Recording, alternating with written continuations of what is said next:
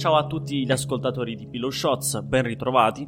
Eh, gli scorsi giorni per me sono stati ricchi di stimoli, di impulsi che mi hanno portato a riflettere attentamente sugli argomenti di cui discutere nelle puntate successive, nelle prossime puntate del podcast.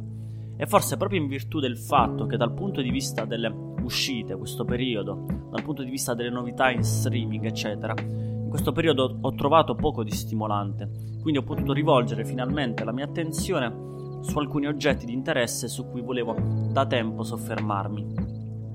Poi, vabbè, ignorerò del tutto, almeno adesso perché non ho alcun interesse a parlarne, uh, le nomination ufficiali agli Oscar, i premi César in Francia e voglio dedicarmi ad altro perché in cantiere ci sono un sacco di cose. Sto preparando delle puntate in gruppo in maniera per così dire, orizzontale, senza seguire un ordine preciso, e le conservo poi per, per approfondirle ulteriormente e liberarle, lanciarle nel momento opportuno. Oggi voglio dedicarmi ad uno di questi argomenti per me molto importanti, su cui credo valga la pena davvero di spendersi e di spendere del tempo. Dato che la cito spesso come ideale piattaforma cinefila e non solo, da cui prendo anche un po' tutti i consigli di visione che vi do, Oggi voglio parlarvi di Mubi, peraltro convinto a parlarvene soprattutto perché in tanti ultimamente mi state chiedendo ma cos'è Mubi? Ma mm, cosa si fa su Mubi? Eh, dato che comunque il mio feed Instagram, tanto quello privato quanto quello di Pillow Shots, sono pieni di film, di frames eh, derivati appunto da film che trovate su Mubi. Quindi oggi ne parliamo con calma. Intanto partiamo dalle origini. Mubi nasce ormai già 17 anni fa, nel lontano 2007, dalla proposta di un giovane turco, che in questo caso non vuole essere quell'espressione che designa i cinefil, appunto detti giovani turchi, ma davvero un ragazzo di origine turca, Efe Sakarel o Chakarel che in viaggio in Giappone fu preso inizialmente dallo sconforto di uh, non poter godere della visione di un film meraviglioso di Wong Kar Wai, In the Mood for Love, sul suo laptop o sulla tv in casa propria. Da questo sconforto però si genera in Efe si genera anche per fortuna il desiderio di realizzare allora un luogo, uno spazio sul display dei PC del suo laptop per poter godere del cinema d'autore. Tant'è che il nome di partenza per questa piattaforma è stato inizialmente di Auteur, che ovviamente unisce due lingue, l'articolo in inglese e il sostantivo auteur, autori, del francese. Quando poi il nome cambiò in Mubi, il fondatore ne parlò nel vecchio forum del sito, spiegando che era un cambiamento dovuto, necessario, richiesto da altri che doveva far fronte anche e soprattutto a una internazionalizzazione della piattaforma, alla volontà cioè di espandere il dominio di riferimento del sito non solo agli autori americani e francesi. Cercavano allora questi autori una parola che fosse semplice per tutti, pronunciabile da tutti allo stesso modo, con immediatezza, in una sorta di lingua comune come può essere appunto il cinema, come può essere appunto un movie, un film, anzi, meglio, un mubi. Una parola che sembra non aver alcun significato particolare. Però sì che Mubi prende a diventare ora davvero quel luogo auspicato dalla sua prima comunità di fondatori e di sostenitori, dovendo però far fronte anche per moltissimo tempo, cioè fino ad un annetto fa circa, all'inizio del 2020, alla necessità di contenimento, tra virgolette, della propria proposta avere i diritti per la distribuzione, per la visione di un film non è cosa semplice, ovviamente. E il piano di autorialità messo in campo da Mubi era estremamente ambizioso. Una strategia possibile, allora, che poi si è confermata, è stata quella cioè di lanciare un film al giorno, che si rendeva disponibile per soli 30 giorni prima di sparire. Quindi si ha un totale di film, di 30 film disponibili mensilmente, con un ricambio costante giornaliero che varia e amplia sempre la proposta. Viene facile allora immaginare un confronto distruttivo ai danni di Mubi con le piattaforme più potenti, quelle più conosciute e onnivore come Disney Plus, Netflix, Amazon Prime, eccetera. Ma in realtà non è che ci si debba soffermare sulle apparenze, sulle cose più visibili. Anzitutto un enorme passo avanti, il salto vero di qualità su Mubi, come accennavo prima, è stato fatto proprio un anno fa, con il lancio della videoteca. Cos'è allora la videoteca di Mubi? Potremmo dire che è stato il cambio di passo, il luogo in cui, in cui, tutti o quasi i film passati negli scorsi anni sulla piattaforma con la sola disponibilità mensile ora tornano per una nuova fruizione, per poter essere custoditi appunto in una sorta di videoteca virtuale, il più delle volte a tempo indeterminato.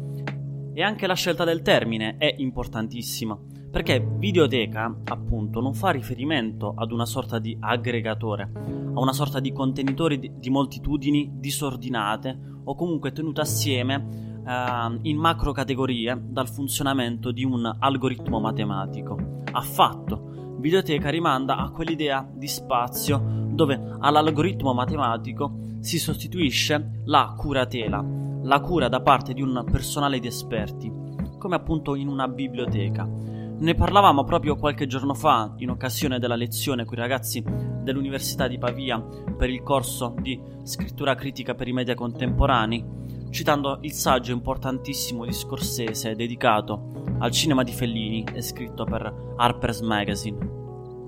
In questo saggio Scorsese si sofferma su questa criticità del nostro tempo, cioè sull'ammorbamento di immagini, di film, di serie nelle grandi piattaforme streaming accorpate secondo il criterio dell'algoritmo.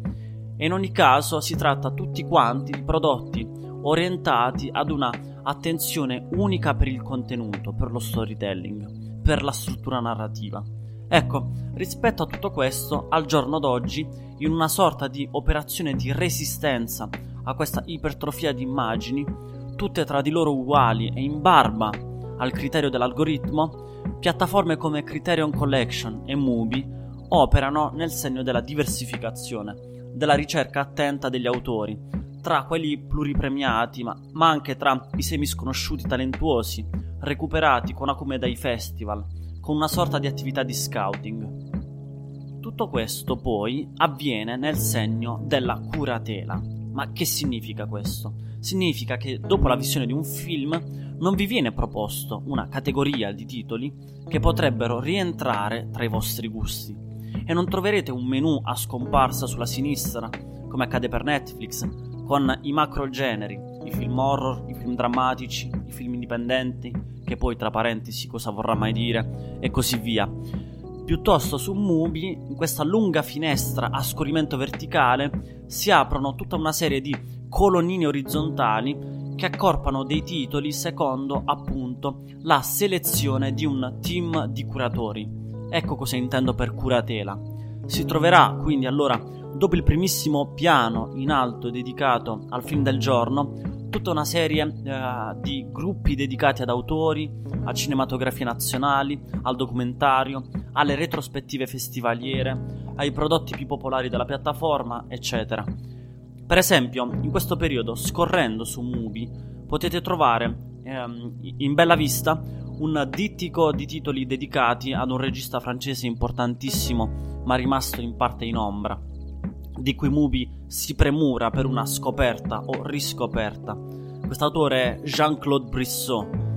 Ancora trovate la sezione bellissima uh, intitolata Dalla Francia con amore, che prevede uscite recenti come eh, Ti meriti un amore e Adolescenti di Lifshitz, che già vi ho consigliato nelle puntate scorse, ma pure grandi maestri come l'ultimo Truffaut e l'Orfeo di Jean Cocteau poi più giù una retrospettiva dedicata ai grandi film che sono stati protagonisti della Berlinale, poi quelli di Cannes e di Locarno. Poi ancora una, sezione intera chiamata Capolavori degli anni 70, degli anni 60, 50 e via discorrendo. Indie d'America con Spring Breakers in prima linea, una sezione per il solo Bergman, una per il solo Chris Marker, una per Varda, per Kyoshi Kurosawa e tanti altri. E queste sono soltanto alcune, ma se ne trovano una infinità. Allora, un passaggio eh, che sembra quanto mai necessario nel processo di crescita di una piattaforma, chiaramente, è quello della distribuzione, quello del rilascio di un titolo in esclusiva. Ecco che allora, a partire dal 2016, Mubi, in particolare dall'Inghilterra e dagli States, si compone di un altro tassello fondamentale, cioè Mubi Releases, le distribuzioni di Mubi. Pensate che nel giro di due anni tra Stati Uniti e Regno Unito si è accaparrata i diritti di distribuzione degli ultimi film di autori come Eugene Green, uh, Gus Van Sant, Bruno Dumont, il meraviglioso antiporno di Sion Sono e tantissimi altri. Solo però dallo scorso anno si è affacciata al mondo intero, con distribuzioni worldwide, quindi anche italiane. Eh, per esempio quella dell'ultimo guadagnino di The Staggering Girl, oppure il meraviglioso Ema di Larrain, anche se non in Italia, Family Romance di Herzog, di cui vi ho parlato nella prima puntata, Zombie Child di Bertrand Bonello, e poi in moltissimi stati persino Mathias e Maxime di Dolan. Poi siamo appena a marzo 2021 e già quest'anno le distribuzioni in esclusiva lanciate o ancora solo annunciate sono già pari a quelle che sono state accumulate ogni anno dal 2016. Una cosa importantissima, ora che sono state annunciate eh, le candidature, le, le nomination degli Oscar, che hanno visto oltre il dominio di candidature di Mank anche il protagonismo di Nomadland di Chloe Zhao, già vincitrice del Leone d'Oro a Venezia e probabile anche vincitrice di molte statuette tra qualche settimana. Ecco, Mubi ha annunciato per il 9 aprile la distribuzione, Italia compresa, del titolo precedente della regista, di Chloe Zhao, che ha attirato le attenzioni critiche su di lei. Questo film si chiama Song My Brother Thought Me un film sicuramente affascinante cui, su cui più avanti vorrei concentrarmi ed è giusto per farvi capire ulteriormente eh, su cosa Mubi si sta concentrando, su che tipo di operazione importantissima. Però non è soltanto un fatto di cura e di valorizzazione del prodotto filmico, quanto anche di attenzione alla valutazione dello spettatore e all'analisi della critica. Il pubblico che Mubi ha costruito negli anni è un pubblico per lo più consapevole, cinefilo, quindi lo spazio dedicato al commento degli utenti appena sotto lo streaming e, e sotto le informazioni sul titolo diventa spessissimo il luogo dove si innestano delle riflessioni edificanti. E non solo, ho parlato di attenzione all'analisi della critica perché un'altra sezione a cui Mubi soltanto si dedica rispetto alla concorrenza è appunto quella che prende il nome di Notebooks, i quaderni di Mubi. Qui alcune tra le penne, le voci più importanti della critica internazionale scrivono rubriche, approfondimenti, interviste con gli autori in esclusiva, che forse potrebbe sembrare di poco conto, chissà quale innesto alla piattaforma, ma la realtà dei fatti ci dice che Mubi opera nel senso di una estensione della visione, con un supplemento critico, che diventa assolutamente necessario per rielaborare il senso delle immagini, per rimodulare lo sguardo dello spettatore, per mettere in evidenza il portato estetico di queste immagini. Quindi riflessione e visione vanno, anzi dovrebbero andare a braccetto e qui, più che altrove, questa relazione si definisce compiutamente. Ora vorrei dedicarmi velocemente a un paio di consigli di visione ovviamente desunti eh, da Mubi in questa puntata che è movie centrica. Dopodiché vorrei passare a, ad una rapida conclusione. Ecco, eh, due titoli assolutamente indicativi, recuperati in maniera un po' randomica da un palinsesto di possibilità enorme sulla piattaforma. E il primo di questo si chiama Journey to the Shore del 2015 di Kiyoshi Kurosawa c'è un uomo che annega in mare e tre anni dopo, dal nulla, si rifà vivo, rincontrando la moglie Mizuki, che però non sembra affatto sorpresa del ritorno. Da qui, quando l'uomo le propone di accompagnarlo in un viaggio lungo la costa, lei accetta. Ecco, il regista è un maestro del J-horror, ma qui sembra invertire totalmente la rotta dona al film un taglio più drammatico, sentimentale e soprattutto un'aura fantasmatica, dove slittano, si confondono tra loro i limiti di ciò che è vero e ciò che non lo è, ciò che è vivo in terra e ciò che lo è altrove. Il secondo titolo invece si chiama Beyond Clueless del 2014, diretto dal giovane Charlie Shackleton È una sorta di eh, docufilm incentrato sulla esplorazione di quella macro categoria di film americani che sono appunto i coming of age, i teen drama, eh, le storie di, ado- di adolescenti al liceo. E Beyond Clueless è, a parer mio, meraviglioso perché opera una sorta di sintesi di questo macro genere, di questi film, dei coming of age, mette insieme le immagini di oltre 200 film adolescenziali e scandisce un'analisi per capitoli incredibili dei suoi elementi chiave, per esempio la scoperta del sesso, il bisogno di riconoscersi in un gruppo e poi di prendere le distanze per costruire la propria identità. È un film anche esilarante, ma è anche estatico e nostalgico, conseguenze tratte da Mean Girls, Carrie, Bubble Boy, Final Destination, Fuoco cammina con me di Twin Peaks, La ragazza della porta accanto e persino Spider-Man. E credo che tanto basti per convincervi a vederlo. Ora, per concludere, tornerei un attimo a Mubi e alla sua progettualità, alla sua missione. Dovete capire che un'operazione del genere è ciò che rende il cinema davvero grande, lo rende vivo, specie in un momento come questo che non è neanche più un momento, è una lunga fase. Quando il fondatore di The Auteurs prima e di Mubi poi, quel giovane turco di nome Ifi Chakarel, immaginò di poter godere di In the Mood for Love sul suo laptop in un caffè a Tokyo, non aveva però di certo idea che 17 anni più tardi quell'idea lì sarebbe diventata una fruizione forzata, l'unica possibile. Quindi, dalla mera espressione di un capriccio, di un desiderio, si arriva a un gesto di nobiltà estrema, quella, quella della semina di un orto in cui il cinema cresce e vive, come può, ora come ora, ma pur sempre un gesto che nell'orbita distruttiva delle immagini di intrattenimento e votate al solo contenuto, vuol dire compiere da parte di Mubi un gesto d'amore, e del resto, lo dice Scorsese stesso nel saggio su Harper's Magazine di cui vi parlavo prima. Vi cito questo passaggio. Quelli di noi che conoscono il cinema e la sua storia devono condividere il loro amore e la loro conoscenza con quante più persone possibili. E dobbiamo rendere chiarissimo, dice Scorsese crystal clear, ai produttori e ai possessori legali di questi film che hanno tra le mani una responsabilità molto, molto più grande di una sola proprietà da essere goduta, sfruttata e poi messa sotto chiave.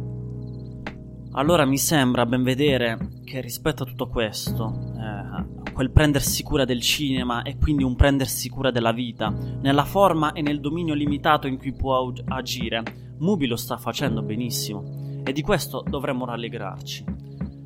They are among the greatest treasures of our culture and they must be treated accordingly. Così conclude Scorsese il proprio saggio e mi sembra che tanto basti, che altre parole siano superflue. Vi ringrazio uh, per essere stati qui con me, noi ci risentiamo nella prossima puntata del podcast. Un caro saluto da Andrea e da Pillow Shots.